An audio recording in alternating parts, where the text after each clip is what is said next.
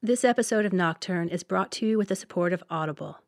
Audible is the leading provider of audiobooks with more than 180,000 downloadable titles, including works of fiction and nonfiction. Audible is offering a free 30-day trial for listeners of Nocturne. Just go to audible.com slash nocturne, download a book, and start listening.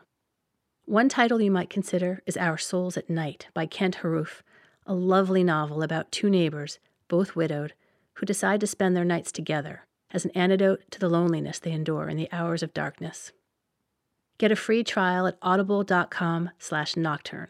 That's audible.com slash nocturne.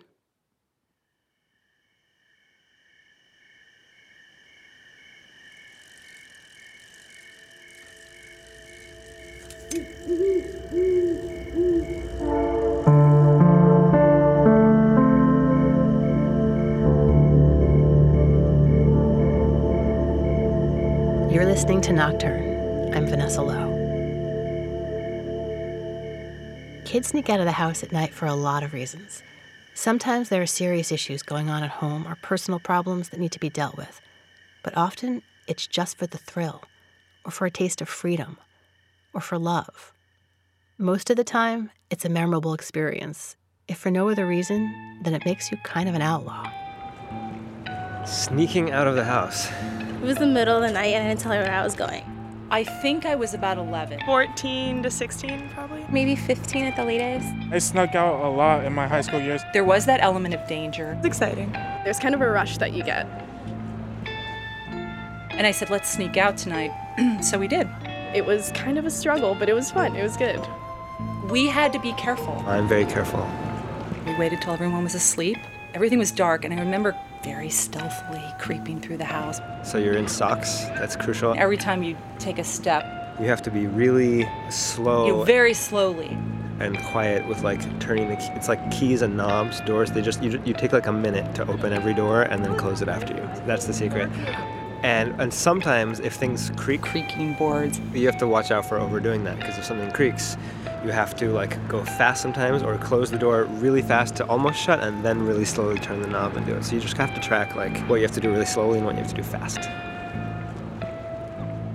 We just ran around the city for hours, it seemed like. go to the local park and hang out. It involved girls. Sometimes it was to sneak out to meet boys. Go with a group of friends to like a party or whatever, or just do a bunch of random stuff. And just a bunch of stuff that I really didn't need to do now that I think about it. It's 1 a.m. walking up the hill and I see a police car. And I tried to like hide behind a bush. I think we were out until 3 or 4 in the morning. I came back at like 5 a.m. My parents were still asleep.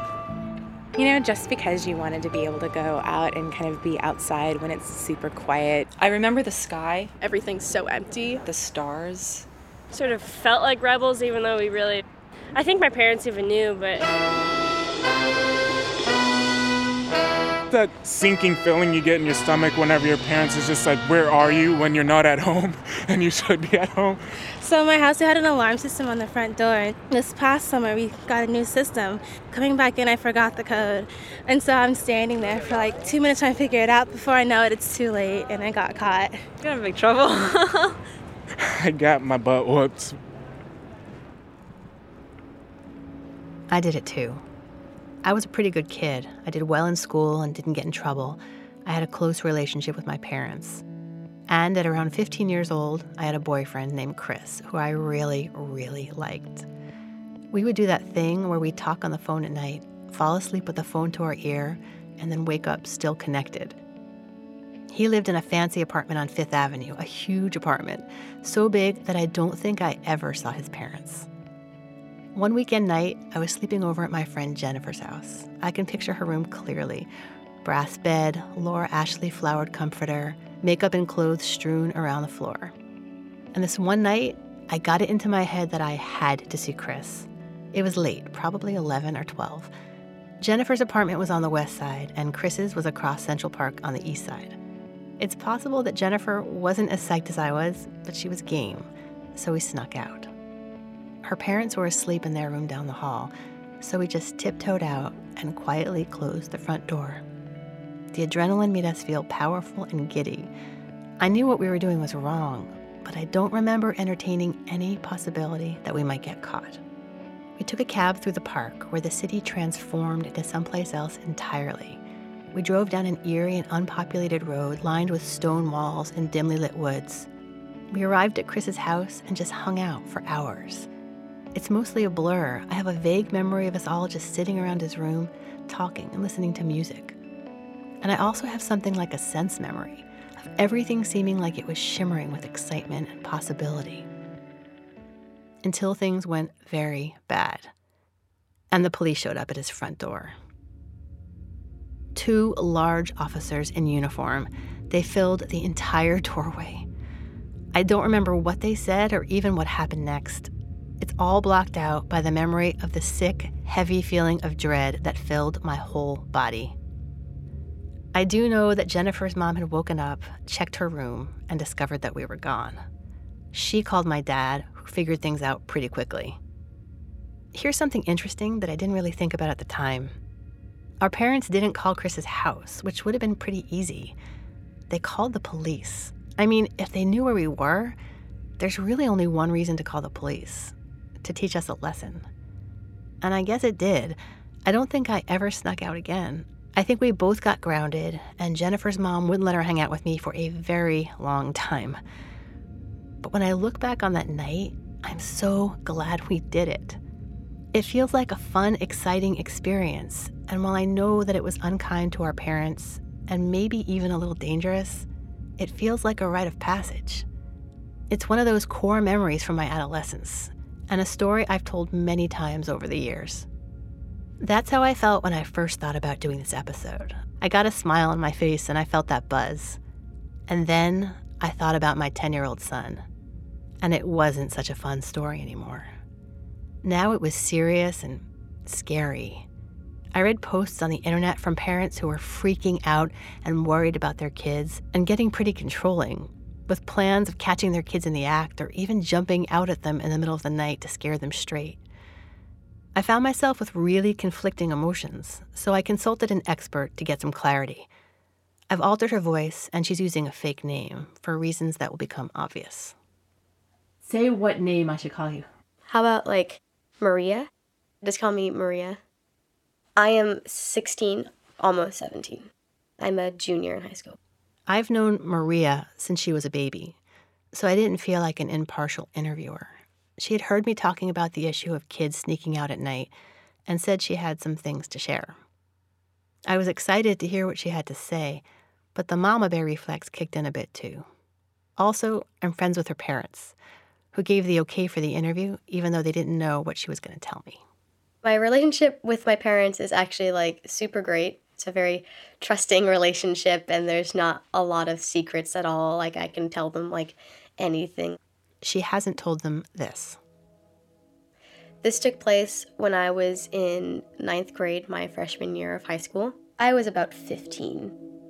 I had a boyfriend and we really really liked each other like we were in love and all that nice happy stuff and it was it's a very cliche little story. Some might call it a classic. So his parents like really did not like me. And they ended up banning him from seeing me and they wouldn't like help him come to see me and like we live pretty far away from each other so it was like a 20 minute drive. I remember this time period. Maria was not her usual bubbly self. I'd heard a bit about her boyfriend's parents frowning on their relationship it turns out that boyfriend was hatching a plan. He just had this idea. One night at around 11, they were talking on the phone, and he told her he had to go do something.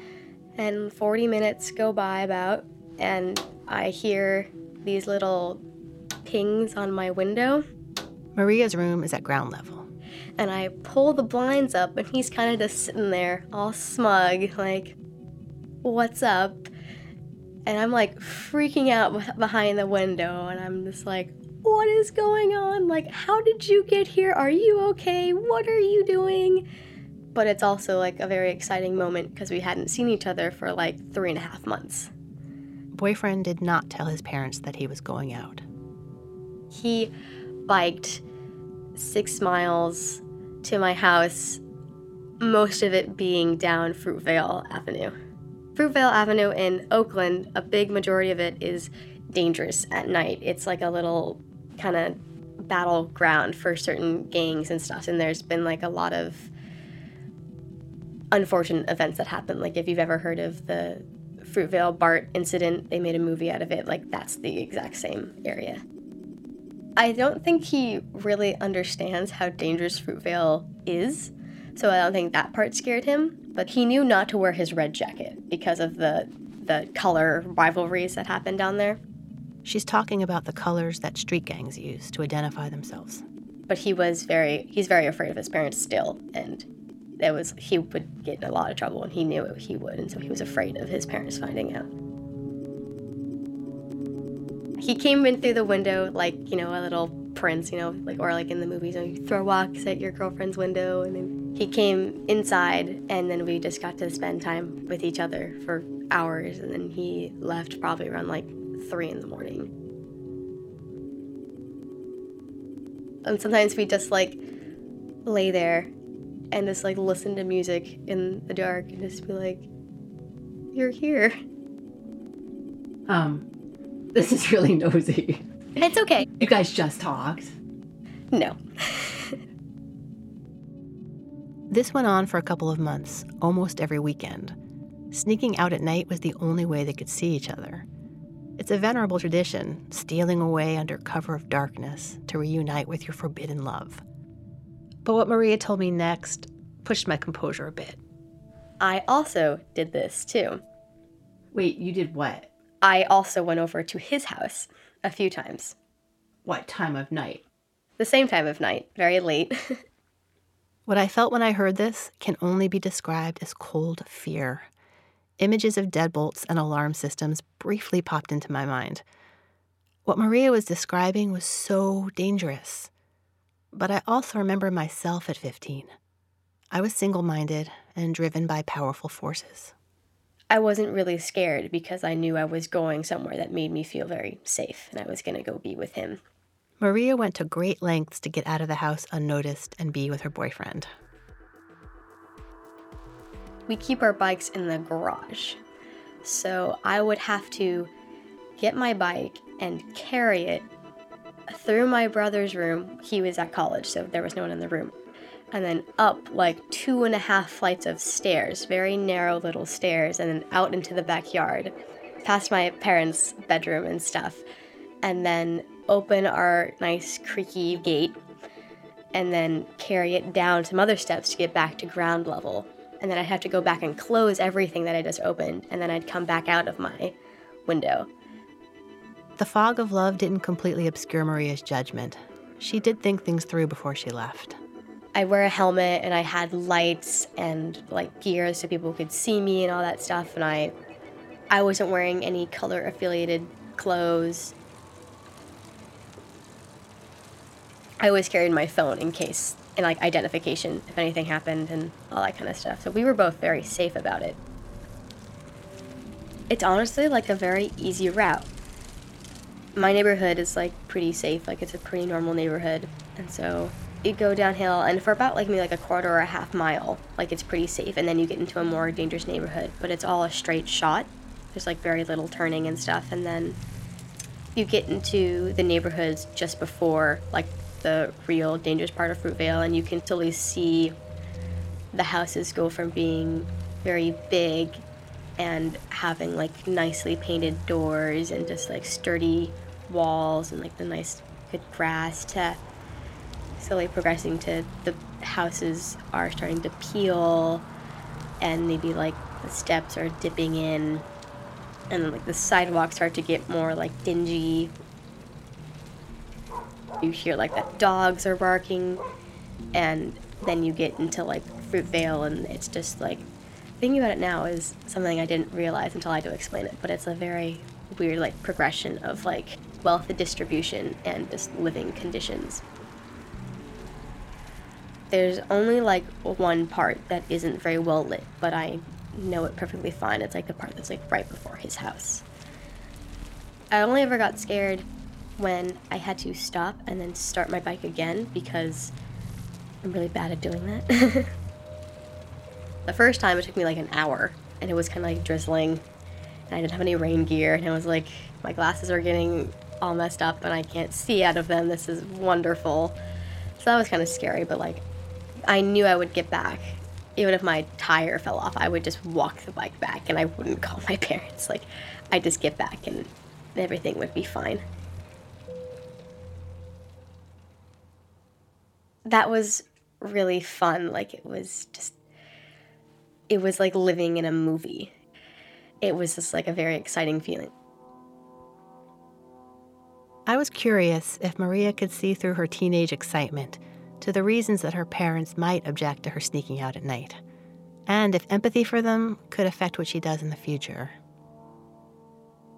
Particularly, my mom would be so worried. Like, she would be mad, but not in like an angry way, just in the fact that something could have happened and it would have frightened her like so much. And she cares a lot about me. And then my dad, I don't know exactly how my dad would react. I think he'd just also be very worried and he would get more of like an angry mad rather than worried just because it's like, oh my god, like what are you doing? This is so dangerous and just like, what is going on? Like, how could you do that? I thinking back on it, I didn't like when I was going out, I didn't really think about it that much. Like I knew if something happened, it would be pretty bad, but I also knew nothing would actually happen at the same time. Uh, so it didn't really influence me or deter me from going out at all. Um, only after the fact, when I got older and more mature, that I understood that if something had happened, it would just be like detrimental did that sense of knowing how bad your mom would feel affect your behavior at all? Not really, no. I went out because I loved him and I wanted to see him and I hadn't seen him in forever and just being with him it made me feel like so great. It's like being on another planet. Maria eventually came back down to earth. And as she told her friends the exciting, romantic story of her nighttime adventures, she began to have a sense that she may not have been seeing the whole picture. Um, and then after like telling the story a few times, I was at home and I was like, did I really do that? Like, I really went out in the middle of the night to go see some boy on like the most dangerous part of Oakland or something. Like, go me, go go those smarts. Like, good for me. So you're being sarcastic. yes, I'm being sarcastic. Like that is so dangerous. Like if I was a parent and my kid did that in like the most dangerous part of the city, I'd be like, "What are you doing? Like why? what is this? Like you could get so hurt. If I got hit by a car or something, there's no one would know me and most likely they would just drive away if I didn't get like that hurt. So it's almost like you are under a spell. What do you attribute the waking up thing to? I grew up. You know, when you get older, you're like, why did I ever do that crazy thing? um, and then you just like get more mature and you realize like how dangerous certain things are. Like even driving around in the middle of the night is dangerous and very bad. Here's the rub. Even with the wisdom of hindsight and maturity, Maria would do it all again. Like, I'd probably go do it again if I was really that into someone, but I'm not like dramatically in love with someone anymore. So it's kind of worn off. So you think even having this waking up perspective of, oh my God, that's so dangerous, if you were in love again, would that all go out the window? Yeah.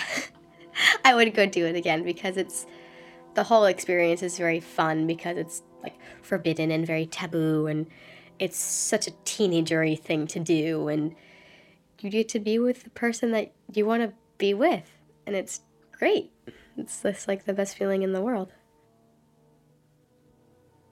Parents just want to keep their kids safe but they're up against a lot. They're up against the best feeling in the world and they're up against their kids' natural impulse to push through boundaries. The night can be like the great frontier to a kid a forbidden zone, the perfect place to explore autonomy and independence. At first, it might be tempting to just lay down the law, but is it possible that some of the risks might be worth it? to the parent who's very worried about their kid, like, be worried. That's your job to be a parent. It's to be worried. But just don't get mad at your kids because, like, being a kid, when your parents get angry at you, it makes you feel terrible and guilty, and you might even still go do it. If I really cared about someone, I would go back and do it. I think it's important to let your kid do things that are kind of risky because if something goes wrong, they they can maybe figure out why it went wrong and man, I really shouldn't do that. Like, you know, I got in the car crash and like letting your kid drive is risky on its own. And so now I know like maybe I shouldn't try to drive through a yellow light next time. Yeah, but there's like a whole bunch of risky things that parents will do like, you know, getting your kid a skateboard. That's that's scary. Clearly, it's very scary to find that your child is not safe in bed in the middle of the night where you thought they were. That's why the police showed up at my boyfriend's house when I was 15. But sometimes there's no negative consequence. That was the case for Maria. She's been lucky and smart, and I really hope she stays safe. So, do you still sneak out? Yes, I do. Yes, I do still sneak out. Um, yeah, I still go out, but not in the way that I did before. It's usually just for me. After this boy who I was going out to see like broke up with me, I was very distraught and sad and stuff and I really just like didn't want to be in my room anymore. Like I was like there's like too many memories in here, like there's still stuff of his in here, like I just want to get out of this room and so I left at probably like 12 at night.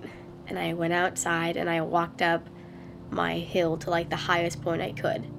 And then I sat on the top of this little hill, like looking out over the bay for like an hour, just doing that kind of thing. And I've done that a few more times and stuff.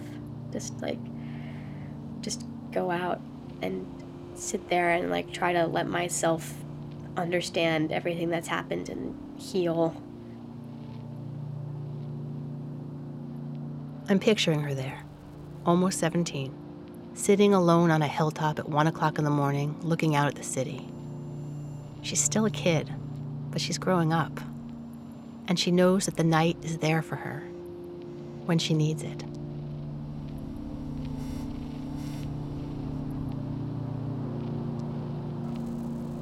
You've been listening to Nocturne. I'm Vanessa Lowe.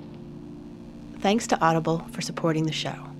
Go to audible.com slash nocturne for your free 30-day trial. Nocturne is produced by me and was created by myself and Kent Sparling, who also composed the theme music.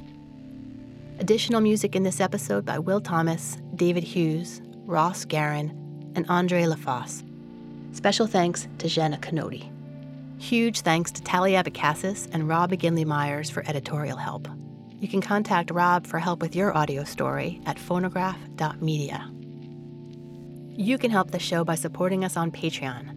If everyone who listened to this show donated $1 a month, it would be amazing what we could do. Consider it a subscription. Go to nocturnepodcast.org and click on Donate. It'll take you right to Nocturne's Patreon page. Nocturne is a proud founding member of The Heard, an independent collective of sound rich storytelling podcasts. Find out more at theheardradio.com. That's H E A R D. Thanks for listening.